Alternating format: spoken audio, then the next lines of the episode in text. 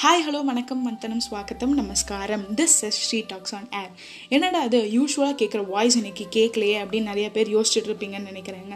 ஆமாம், என்ன பண்ணுறது, இந்த குவாரண்டைனில் எல்லோரும் ஜாலியாக ஹாப்பியாக இருக்காங்க அப்படின்னு நம்ம நினச்சிட்ருக்கோம். ஆனால் நாங்கள்லாம் அப்படிலாம் இல்லைங்க. ஆன்லைன் கிளாஸஸ் போகிறோம், அப்புறம் ஆன்லைன் டெஸ்ட்லாம் எழுதுகிறோங்க. ஸோ அதனால தான் ஸ்ரீயால் இந்த பாட்காஸ்ட்டில் ஜாயின் பண்ண முடியல.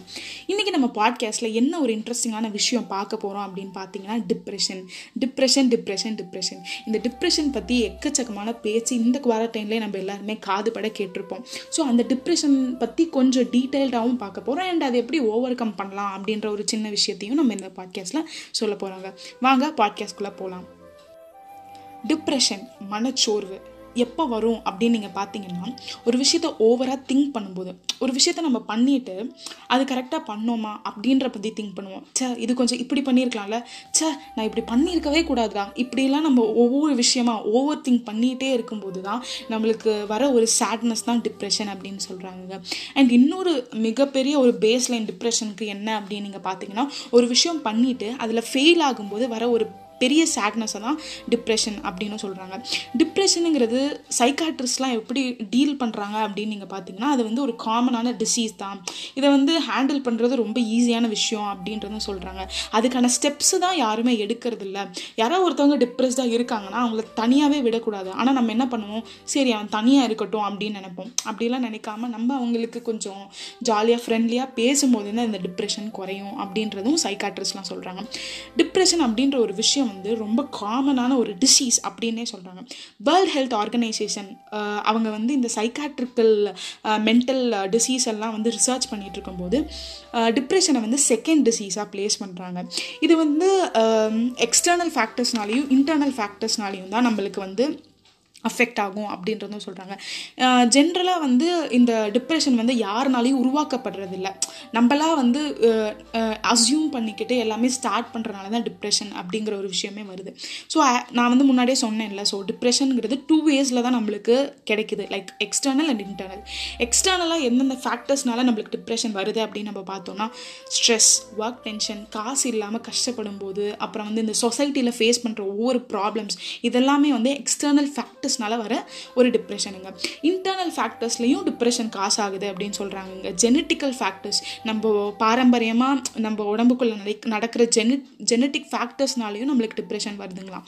அதுவும் இல்லாமல் பயோகெமிக்கல் டிஸ்ட்ரிபியூஷன் நம்ம உடம்புக்குள்ளே நிறையாவே நடக்குது, அதனாலையும் டிப்ரெஷன் நடக்குது. டிப்ரெஷனுங்கிறது ஒரு காமனான டிசீஸ் அப்படின்னு நம்ம சொன்னாலுமே அதனால் பாதிப்புகள் என்னென்ன வரும் அப்படின்னு நீங்கள் பார்த்தீங்கன்னா, cancer, heart attack, kidney failure வரைக்கும் அந்த டிப்ரெஷன் நம்மளை கொண்டு போகுமா.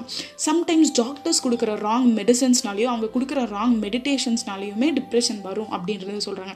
என்னடா இது சயின்ஸ் கிளாஸ் மாதிரி நிறைய ஜெனட்டிக் ஃபேக்டர்ஸ் அதெல்லாம் சொல்கிறாங்களே அப்படின்னு நினைக்காதீங்க. இதெல்லாம் ஏன் சொல்கிறேன் அப்படின்னு நீங்கள் பார்த்தீங்கன்னா, இதெல்லாம் தெரிஞ்சுக்கிட்டா தான் நம்ம ஒரு விஷயம் டிப்ரெஷன் அடையும் போதோ இல்லை வந்து யாரோ ஒருத்தவங்க டிப்ரெஷனில் இருக்கும்போது நம்ம ஹெல்ப் பண்ணோம் அப்படின்றது தோணும். ஸோ அதனால தான் இந்த விஷயங்கள்லாம் நான் சொன்னேன்.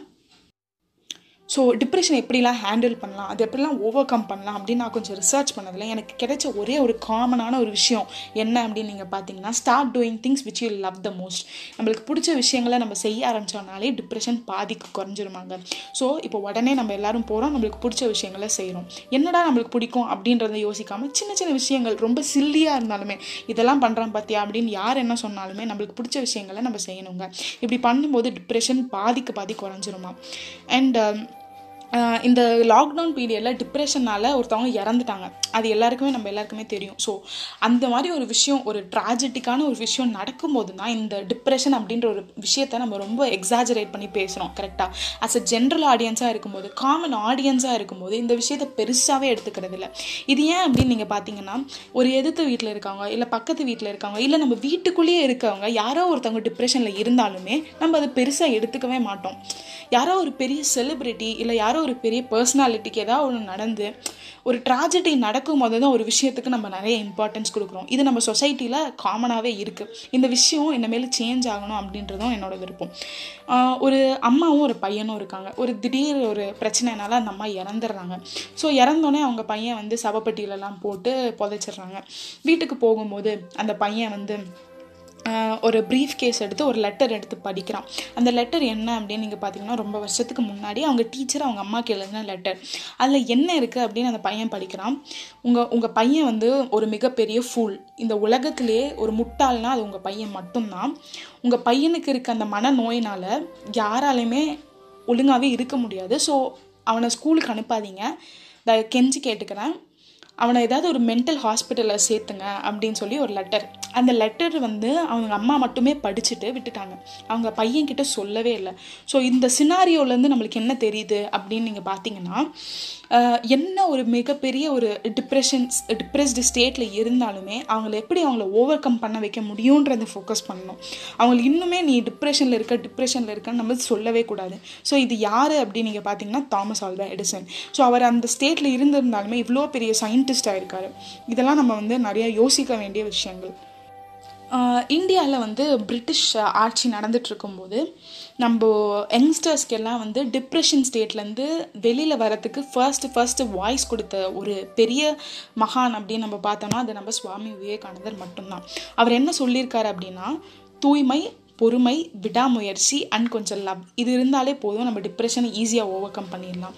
அண்ட் அவர் இன்னொரு மிகப்பெரிய விஷயம், இது எல்லாருக்குமே தெரிஞ்ச ஒரு விஷயம்தான், all power is within you, you can do anything and everything, don't believe that you are weak.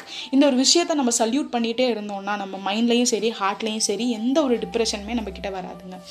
So சகோயன் சர்கீஸ், இந்த பாட்காஸ்ட்லேருந்து டிப்ரெஷன் எப்படி ஓவர் கம் பண்ணலான்னு சின்ன டிப்ஸ் அண்ட் ஐடியாஸ் கிடைச்சிருக்கும்னு நான் நம்புகிறேன். ஸோ இப்போ உங்களிடமிருந்து விடைபெறுவது உங்கள் Sri tax. Stay tune for our next audio track.